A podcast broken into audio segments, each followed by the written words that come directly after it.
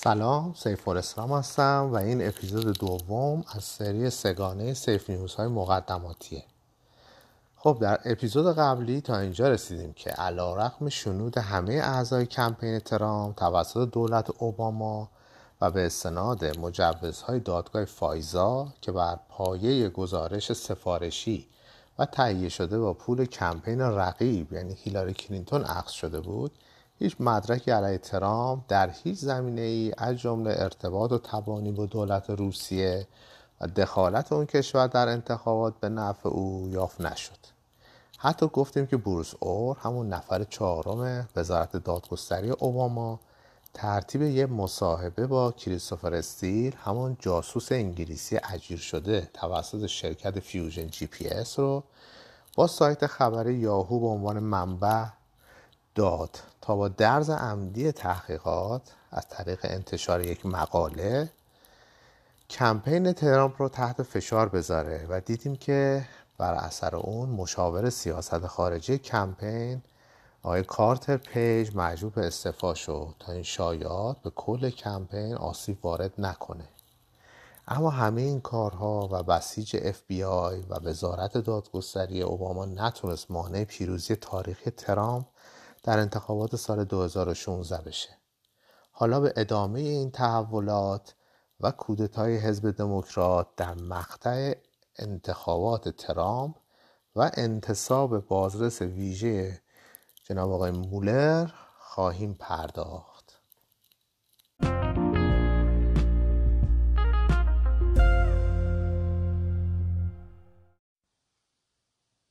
دو روز پس از پیروزی ترامپ و در جلسه در کاخ سفید با اوباما اوباما به ترامپ در مورد مایکل فلین هشدار میده و البته بعد از درخواست ترامپ برای دونستن علت هشدار جزئیات بیشتر سکوت می‌کنه. چیزی که ترامپ در اون لحظه نمی‌دونست این بود که سپه بود فلین که قرار بود عهدهدار پست حساس مشاور امنیت ملی کاخ سفید بشه مانند سایر اعضای خانواده و کمپین خودش ماها تحت جاسوسی دولت اوباما بوده و اخیرا در یک گفتگوی غیر رسمی با معمورین اف بی آی یه سوتی به معنای واقعی کلمه سوتی داده و ملاقاتی رو که با سفیر روسیه داشته ذکر نکرده. همین مسئله داشت به برگه برنده دموکرات برای حمله به ترامپ در روزهایی که حتی وارد کاخ سفید هم نشده بود تبدیل می شد. اما مایکل فلین کیست؟ مایکل فلین سپهبد بازنشسته ارتش آمریکاست که در زمان بازنشستگی در سال 2014 عمدتا پستهای فرماندهی در امور اطلاعاتی نظامی داشته همین مشاغل به او دید بسیار خوبی در زمینه تهدیدهای موجود از جمله اسلامگرایی رادیکال داده بود.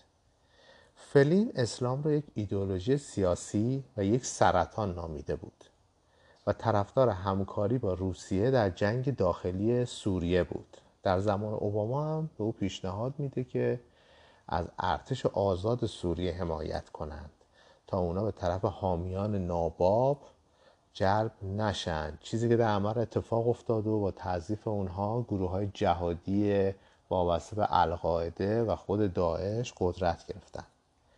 فلین پس از بازنشستگی یه شرکت خصوصی تأسیس می‌کنه مثل خیلی دیگه از نظامیایی که در آمریکا در ردای بالا بازنشست میشن و به دادن مشاورای امنیتی مشغول میشه. همونطور که واضحه مشتریان این شرکت مشاور امنیتی رو آدمایی مثل من و شما تشکیل نمیدن. اونا افراد نزدیک به قدرت و سیاست هستند و این کارم هم قانونیه و هم منطقی. خب طبیعتا در چنین صنفی ملاقات های متعددی با مقامات و شخصیت های خارجی صورت می‌گیره. مثلا دیدین که شرکت Fusion GPS آقای گلن سیمپسون یک جاسوس سابق خارجی رو چگونه برای تاثیرگذاری بر انتخابات آمریکا استخدام می‌کنه؟ یکی از ملاقات های ژنرال فلین با سفیر روسیه بود که بنا به دلایل نامعلوم حداقل برای بنده از ذکر اون هم به اف بی آی و هم بعد از اون به مایک پنس معاون ترامپ خودداری می‌کنه یا فراموش می‌کنه بگه قضاوت نکنی در واقع FBI برای او دام پهن کرده بود و کاملا از این ملاقات خبر داشت و برای یه صحبت غیر رسمی به سراغ او میره و از او سوالاتی می‌کنه که بعدا به اتهام دروغ در تحقیقات رسمی دولت فدرال براش مسئله ساز میشه. اتهام دیگه ای که به فلین زدن لابیگری به نفع دولت ترکیه برای استرداد فتحالها گولن بود. در این مورد پای ایرانی بدشانس هم به نام بیژن کیان فقط و فقط به این دلیل که شریک تجاری فلین در شرکتش بود درگیر میشه. اتهامی که مدت ها تیتر اخبار بود از زندان 15 و 30 ساله برای اونها گمانه زنی می‌شد و بالاخره حدود یه ماه پیش کمتر یا بیشتر از کلیه اتهامات تبرئه شدند. و مثل سایر موارد مشخص شد که کل ماجرای تحقیقات FBI برای پاپوش دوختن برای اطرافیان ترامپ به منظور تحت فشار گذاشتن شخص خودش بوده. فلین تنها سه هفته پس از شروع کارش به دلیل عدم داشتن صداقت با مایک پنز معاون ترامپ از طرف دولت ترامپ مجبور به استعفا شد و اعلام می‌کنه که هیچ کدوم از اعمالش با اطلاع یا به درخواست ترامپ و اطرافیانش نبوده و در نهایت به دلیل همکاری و در واقع به دلیل بیگناهیش محکوم هم نمیشه. اما این اولین ضربه به دولت نوپای ترامپ بود و کل ماجرا هم بر اساس همون پرونده یا گزارش کذایی و ساختگی آقای کریستوفر استیر به سفارش کمپین هیلاری کلینتون بود.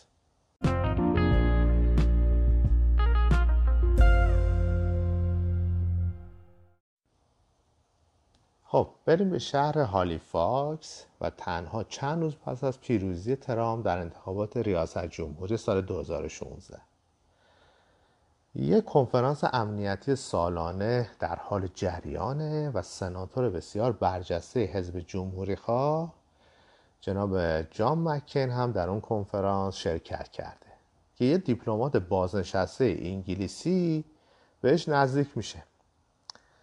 مکن ادعا می‌کنه که یادش نمیاد قبل از اون صحبتی با آقای اندرو داشته باشه اما آشنایی قبلی رو هم باش تکذیب نمی‌کنه. بلافاصله جلسه در حاشیه کنفرانس در یکی از اتاقها و با حضور معاون سابق وزارت خارجه آمریکا با تخصص ویژه روسیه به نام دیوید کرامر و یک کارمند کنگره تشکیل میشه. پس از یه مقدم چینی جناب اندرو به مکن توضیح میده که این جلسه اصلا خودجوش نبوده و از ابتدا و با نقشه به او نزدیک شده بوده تا یه معمور سابق MI6 انگلستان رو که اطلاعات گران قیمتی در مورد گروان گرفته شدن ترامپ به عنوان رئیس جمهور بعدی آمریکا توسط پوتین با همون فیلم کذایی که در اپیزود قبلی عرض کردم و دخالت روسیه در انتخابات رو داره بهش معرفی کنند. اینها رو مکین در کتاب خاطراتش نوشته. و باید بگم درست حد زدید معمور مذکور همون کریستوفر استیل خودمونه که توسط هیلاری کلینتون استخدام شده بود. تا این گزارش بالا رو که بهش اشاره شد به طور سفارشی بنویسه. جان مکین ادعا می‌کنه بعد از شنیدن این اخبار و اطلاعات جو سنگینی بر اتاق جلسه حاکم میشه و احساسات ملی گرایانه جناب سناتور بالا می‌زنه و تصمیم می‌گیره تا همون معاون سابق وزارت خارجه یعنی آقای کرامر رو بفرسته انگلستان تا با کریستوفر استیل ملاقاتی بکنه و اعتبار ادعای او رو بسنجه. البته کسی به این نکته که کریستوفر استیل مجددا از سوی اف بی آی اخراج شده و اینکه چگونه گزارش محرمانه دولتی به اون جلسه درس می‌کنه و دارن راجبش صحبت می‌کنن اشاره نمی‌کنه. خب دیگه لازم به گفتنم نیست که آقای کرامرم بعد از سفرش به انگلستان و ملاقات با جناب جاسوس سابق اجاره اونو منبع قابل اعتماد تشخیص میده و گزارشش رو خدمت آقای مکین تقدیم می‌کنه. مکین هم یه نسخه از گزارش استیر رو ساده لوحانه به دفتر جیمز کومی رئیس اف بی ارسال می‌کنه. و البته اونو توسط یکی از کارمندان دفترش به سایت خبری بازفید هم درس میده تا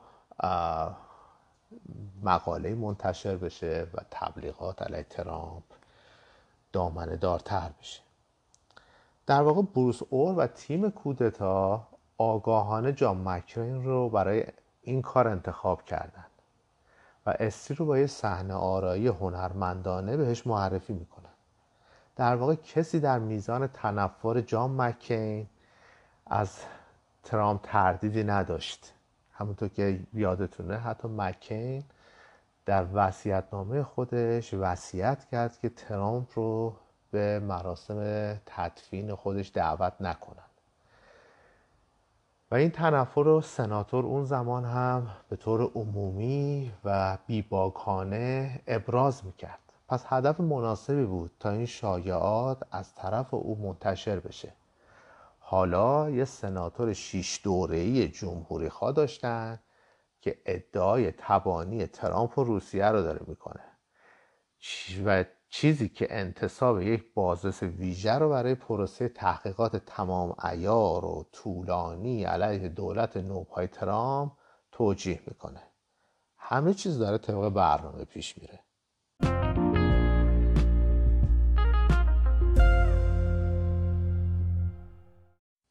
سومین مبحثی که می‌خوام در مورد اقدامات تیم کودتای دولت اوباما علیه ترامپ مطرح کنم تلاش خود سازمان FBI و مشخصا جیمز کومی رئیسش برای راه انداختن پروپاگاندای لازم برای توجیه انتصاب یک بازرس ویژه از طریق درز اطلاعات گزینشی و بعضا نادرست به رسانه ها بود.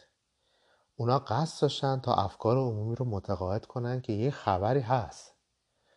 جیمز کومی همچنان داشت با تیم متشکل از افراد متنفر از ترامپ مثل پرنده های عاشق اف بی آی یعنی پیتر استروک رئیس بخش ضد اطلاعات و لیزا پیج از افسران عالی رتبه که بعدا مشخص شد برگه های بازجویی و گزارش مأموریت های اف بی آی رو در مورد افرادی مثل فلین طوری edit و دستکاری می‌کرده تا به مدرک بهتری علیه اونا تبدیل بشه.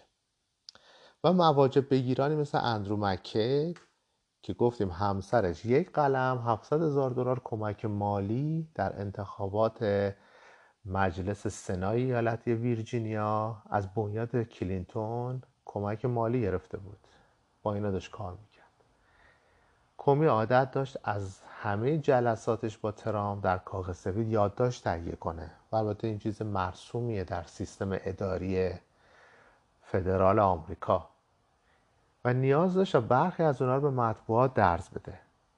اما طبیعتا اونا اسناد طبقه بندی محسوب می شدن و قانون اخلاق مانش بود. اما آیا یه دموکرات اجازه میده تا قانون اخلاق مزاحمش بشه؟ البته که خیر.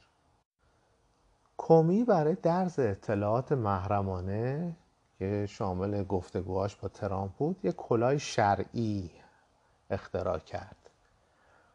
او دوست بسیار صمیمی داشت که استاد حقوق در دانشگاه کلمبیا بود. کومی بعدها شهادت داد که یه شب نیمه های شب خواب بیدار شده و خیلی ناگهانی از دوستش درخواست می‌کنه تا محتویات محرمانه ملاقاتاش با رئیس جمهور ترامپ رو در اختیار رسانه ها بگذاره. بعدها نام این دوست دنیل ریچمن دادستان سابق فدرال و مشاور سابق وزارت دادگستری و خزانهداری آمریکا در امور جنایی اعلام شد. در نتیجه داستانی در نیویورک تایمز بر اساس این درز اطلاعات منتشر شد که ادعا می‌کرد ترامپ از کومی تلویحاً دقت کنید تلویحاً خواسته تا در قضیه تحقیقات علیه ژنرال فلین مماشات زیادی بکنه. این به عنوان سند مقاومت رئیس جمهور در مقابل عدالت در واقع اجرای عدالت از سوی رسانه های چپ و اصلی مدت ها مطرح می شد کومی بعدها به خاطر خارج کردن اسناد طبقه بندی شده از سازمان FBI و نگهداری این یادداشت‌ها و بقیه اسناد در گاف صندوق منزلش متخلف شناخته شد و حتی بعد از اینکه FBI به منزلش مراجعه می‌کنه تا این اسناد رو بازگردونه می‌بینه بعضی از اینها کلا مفقود شدن و حالا ایشون در انتظار دادرسی هستن. کمی اعلام می‌کنه که امیدوار بوده تا این درز عمدی اطلاعات محرمانه باعث انتصاب بازرس ویژه علیه ترامپ بشه که البته شد. در بخش بعدی به ماجراهای مولر و پرونده کذایی تبانی ترامپ و روسیه که حدود دو سال طول کشید و میلیون ها دلار هم خرج روی دست مالیات دهنده آگان آمریکا گذاشت و در نهایت هیچ نتیجه ای آید دموکرات ها نکرد خواهیم پرداخت.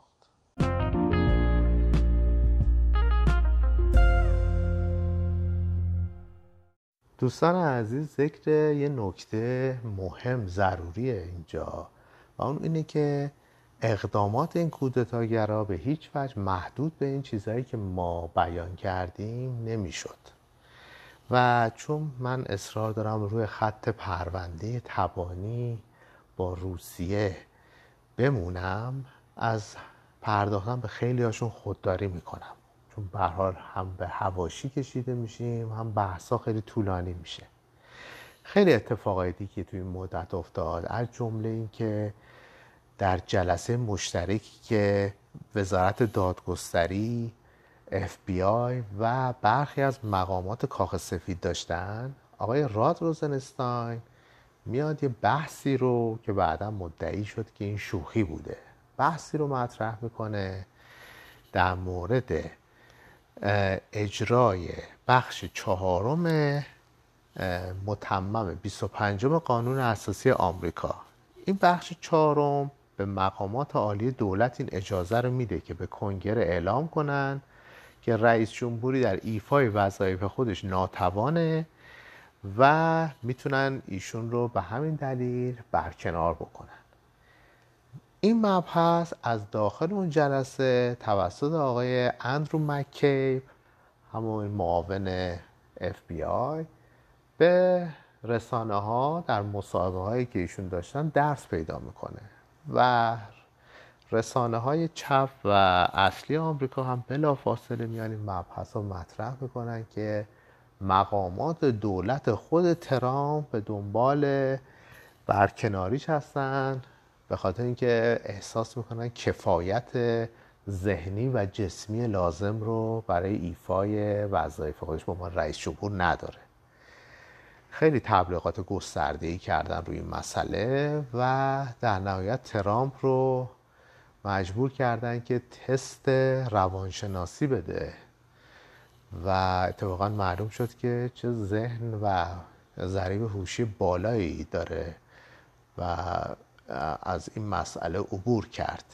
از این مسائل خیلی زیاد بود. من سعی می‌کنم در هواشی هر اپیزود بهش بپردازم. ممنون از توجهتون. تا اپیزود بعدی خدا نگهدار.